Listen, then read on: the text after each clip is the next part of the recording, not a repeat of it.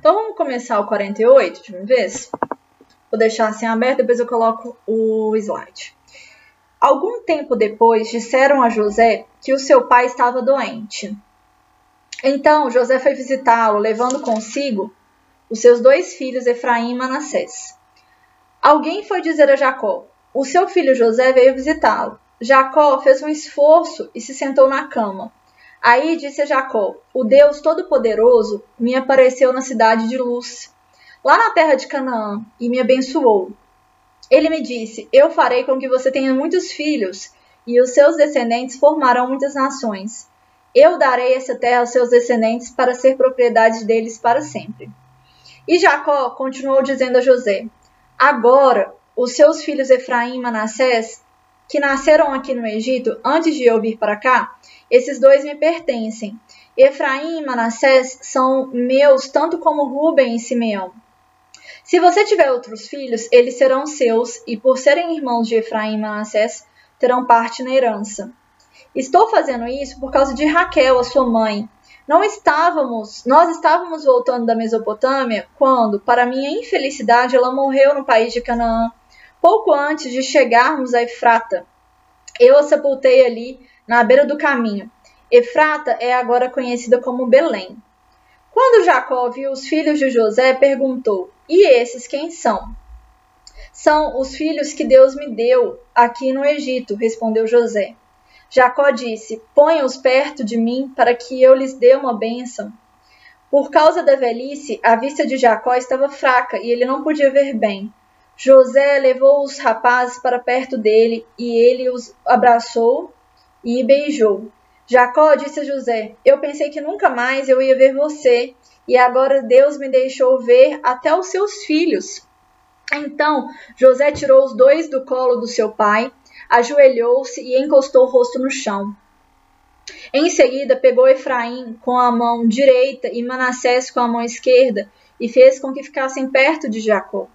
Dessa maneira, Efraim ficou do lado esquerdo de Jacó e Manassés do lado direito. Jacó estendeu os braços e cruzou-os, pondo a mão direita sobre a cabeça de Efraim, embora fosse mais novo, e a mão esquerda sobre a cabeça de Manassés, que era o mais velho.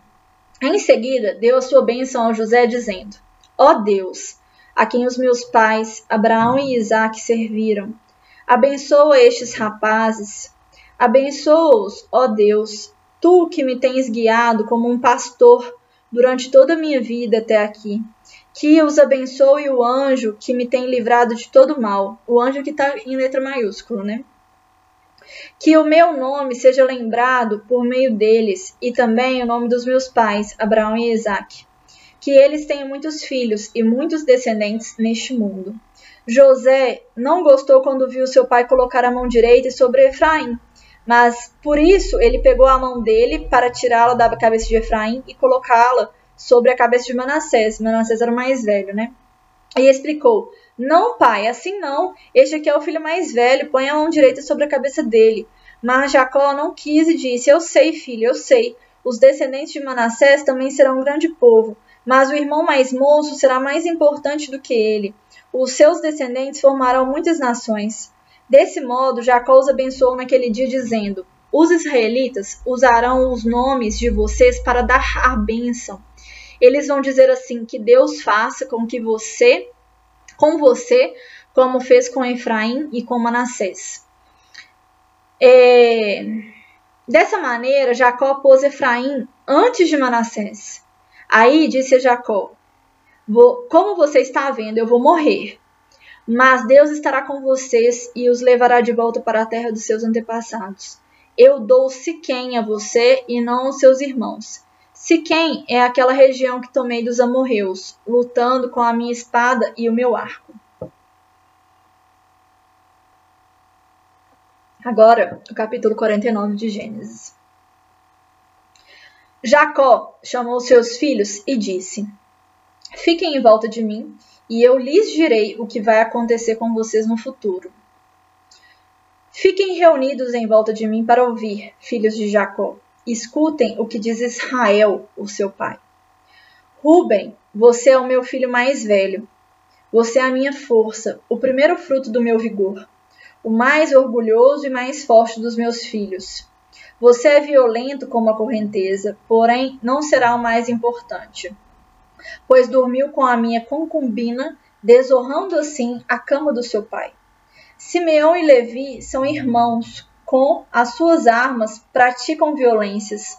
Não estarei presente quando fizerem planos, não tomarei parte nas suas reuniões, pois no seu furor mataram homens e por brincadeira alejaram touros. Maldito seja o furor deles, pois é violento. Maldita seja a sua ira, pois é cruel. Eu os dividirei na terra de Israel, eu os espalharei no meio do seu povo. Judá, o seu irmão, os seus irmãos o louvarão e se curvarão na sua frente, pois, pois você segurará os inimigos pelo pescoço.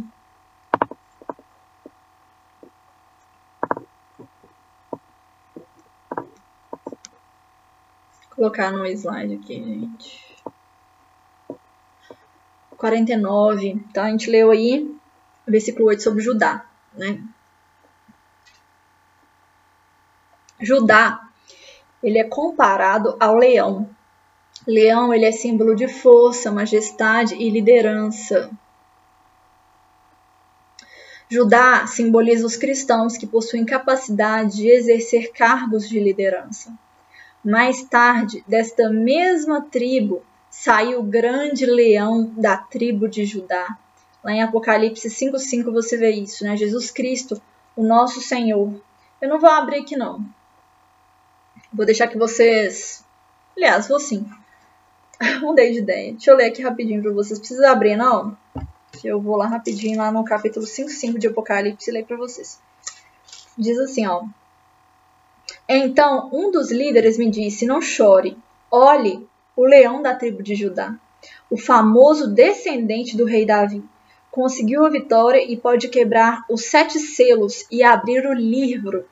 Aqui depois vocês vão entender sobre o livro, os sete selos, enfim, quando vocês leem aí, lerem Apocalipse. É, vamos continuar aí. Versículo 9. O meu filho Judá é como um leãozinho quando mata a sua vítima. Ele se agacha e se deita como um leão e como uma leoa.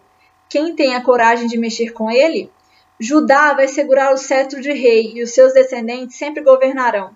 As nações lhe trarão presentes, os povos lhe obedecerão. Ele amarra o seu jumentinho em uma parreira, na melhor parreira que há. Ele lava suas roupas no vinho, lava sua capa no vinho cor de sangue. Os seus olhos estão vermelhos de beber vinho, os seus dentes estão brancos de beber leite. Zebulon morará no litoral, onde haverá portos para navios. A sua fronteira chegará até Sidom. Issacar é como um jumento forte, deitado entre as suas cargas. Então, se atente aí para o, para o slide. Issacar, comparado a jumento. Jumento, ele é um símbolo de força e trabalho.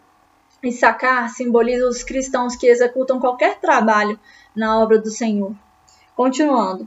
Quando viu que o país era bom e agradável para descansar, ele se abaixou para que colocassem a carga nas suas costas e, sem reclamar, trabalhou como escravo.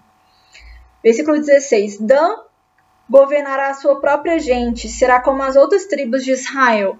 Então, Dan ele. Deixa eu terminar aqui, versículo 17 também. Dan será como uma cobra na beira da estrada, como uma serpente venenosa no caminho, que morde a pata do cavalo, fazendo cair para trás o seu cavaleiro. Então, Dan, ele é comparado à serpente. A serpente, ela é símbolo de sagacidade, esperteza e prudência. Foi a primeira tribo a enveredar pelo caminho da idolatria. Triste aí, né? Depois vocês leem em Juízes, capítulo 18, versículo 1 a 31. Juízes está uns 4, 5 livros aí de. Não, uns 6 livros de Gênesis. Continuando, versículo 19. 18. O Senhor, ó Senhor meu Deus, espere que me salves. Gade será atacado por um bando de ladrões, mas depois ele os perseguirá. A terra de Aser produzirá bons alimentos, dará alimentos que só reis merecem. Naphtali é como uma corça solta que tem lindos filhotes. Olha aí para o, vers o slide, peraí que tem que mudar.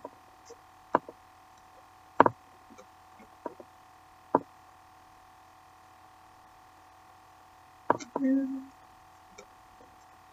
Apertei errado. Não, hoje não tá ficando um slide paradinho aqui pra poder mudar. Então tá um pouco mais difícil. Vamos lá. É, vamos lá então. Naftali, comparado à serva ou gazela, símbolo de delicadeza e serenidade. Naftali simboliza os cristãos que têm cultura, educação, serenidade no trato com as pessoas. É, bem, é, versículo 22. José é como uma planta perto de uma fonte. Ela dá muita fruta e os seus galhos sobem pelo muro. Os inimigos o atacam com violência e o perseguem com seus arcos e flechas. Porém, o seu arco ficou firme e os seus braços continuaram fortes pela força do poderoso de Jacó, pelo nome do pastor, a rocha de Israel. O Deus do seu pai ajudará você, ajudará José.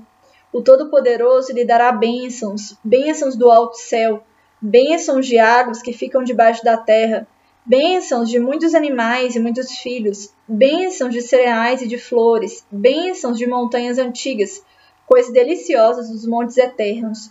Que todas essas bênçãos estejam sobre a cabeça de José, sobre a testa daquele que foi escolhido entre seus irmãos. Benjamim é como um bolo feroz de, de um bolo feroz, um lobo feroz, desculpa. De manhã devorará a vítima e de tarde par, repartirá as sobras.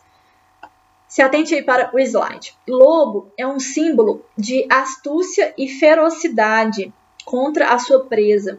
Benjamim, ele simboliza os cristãos vestidos de lobo no meio das ovelhas. Eita. Versículo 28. São essas as doze tribos de Israel, e foram essas as palavras que o pai disse aos seus filhos quando os abençoou. A cada um deu uma bênção especial. Então Jacó deu aos filhos a seguinte ordem: Eu estou para morrer e me reunir com o meu povo no mundo dos mortos. Sepulte-me onde estão sepultados os meus antepassados, na caverna que fica nas terras de Efron, o Eteu, em Macpela, a leste de Manre, no país de Canaã. Abraão comprou de Efron essa caverna e o terreno onde ela fica, para ser a sepultura da família. Ali estão sepultados Abraão e Sara, sua mulher, Isaac e a sua mulher Rebeca, e ali eu sepultarei Leia. Eu sepultei Leia. O terreno e a caverna foram comprados dos heteus. Quando acabou de dar essa ordem aos filhos, Jacó deitou, de, ah, deitou-se de novo na cama e morreu, indo reunir-se com o seu povo no mundo dos mortos. Vamos para o nosso último capítulo, gente.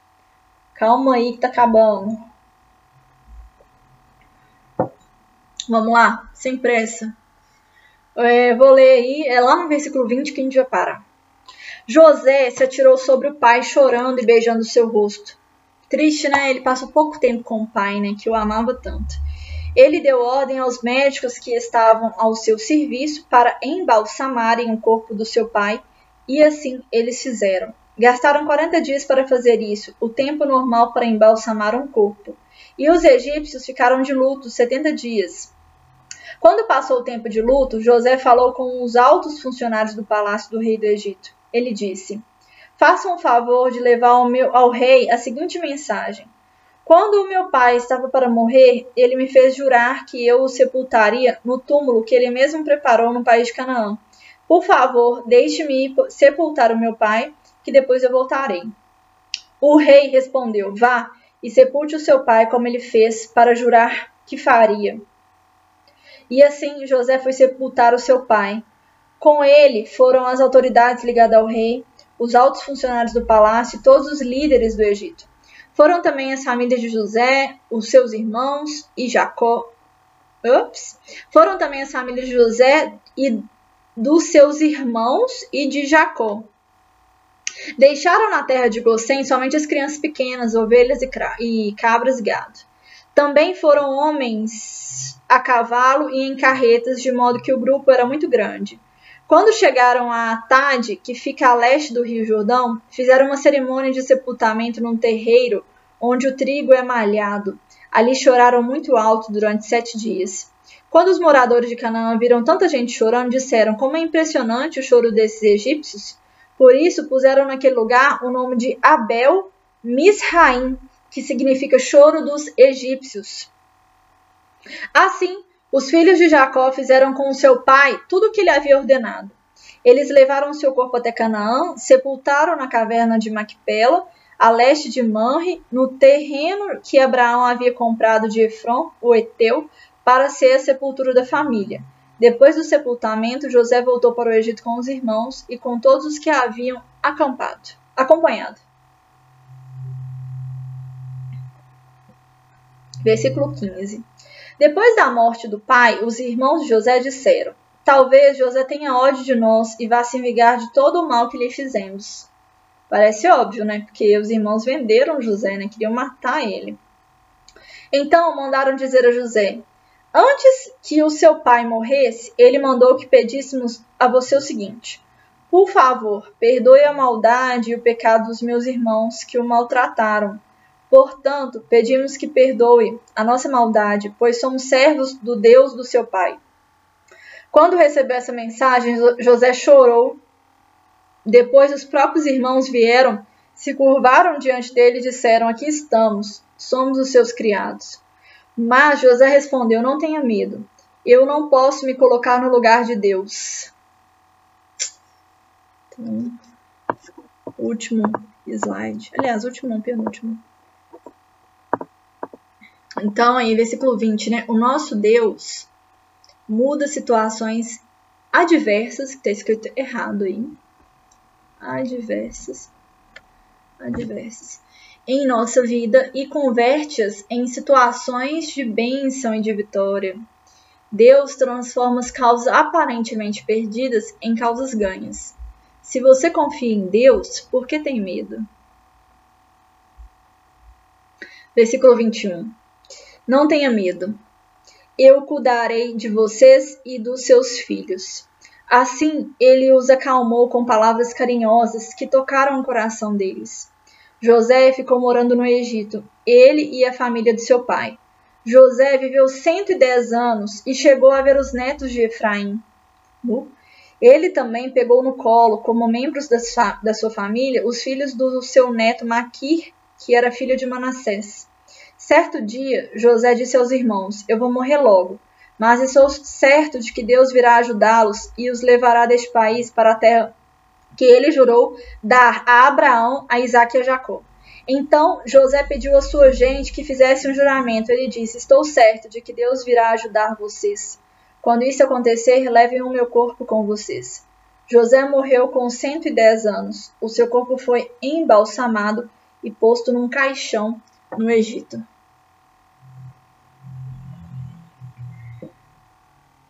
Um último detalhe que eu quero que vocês se atentem aí, olha para o, o slide. É, eu vou enviar para vocês um PDF com tudo que isso que foi lido aqui, né? Todos os comentários que eu fiz.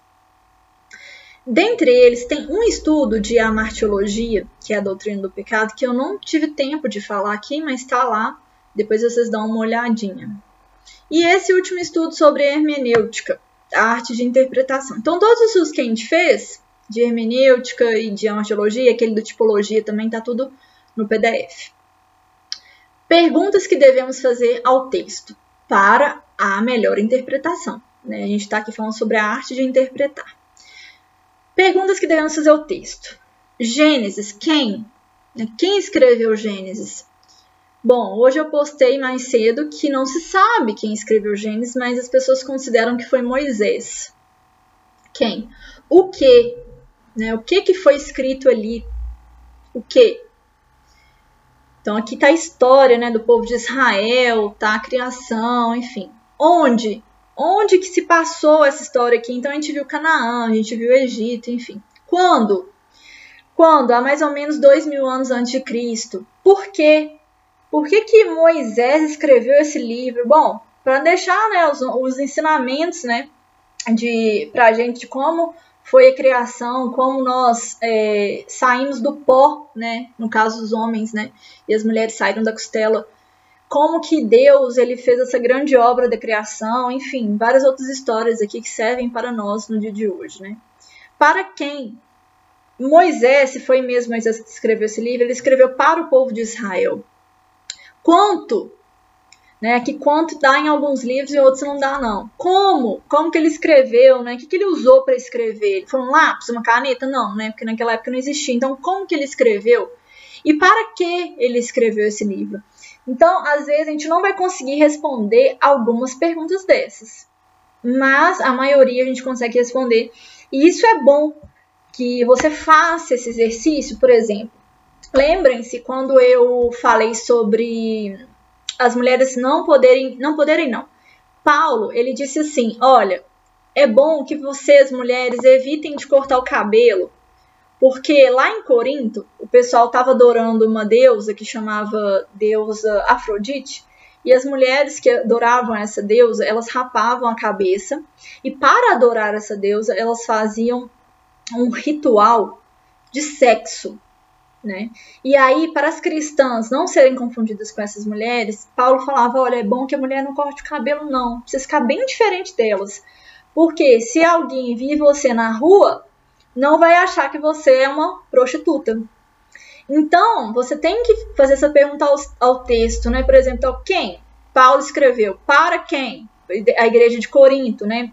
Por quê? Ele escreveu para combater né, essas é, idolatrias e esses falsos ensinamentos que estavam acontecendo lá em Corinto. Então, ele escreveu essas coisas. Então, vai ser bom para vocês quando vocês lerem aí o, é, os livros, né? Vamos então para as nossas últimas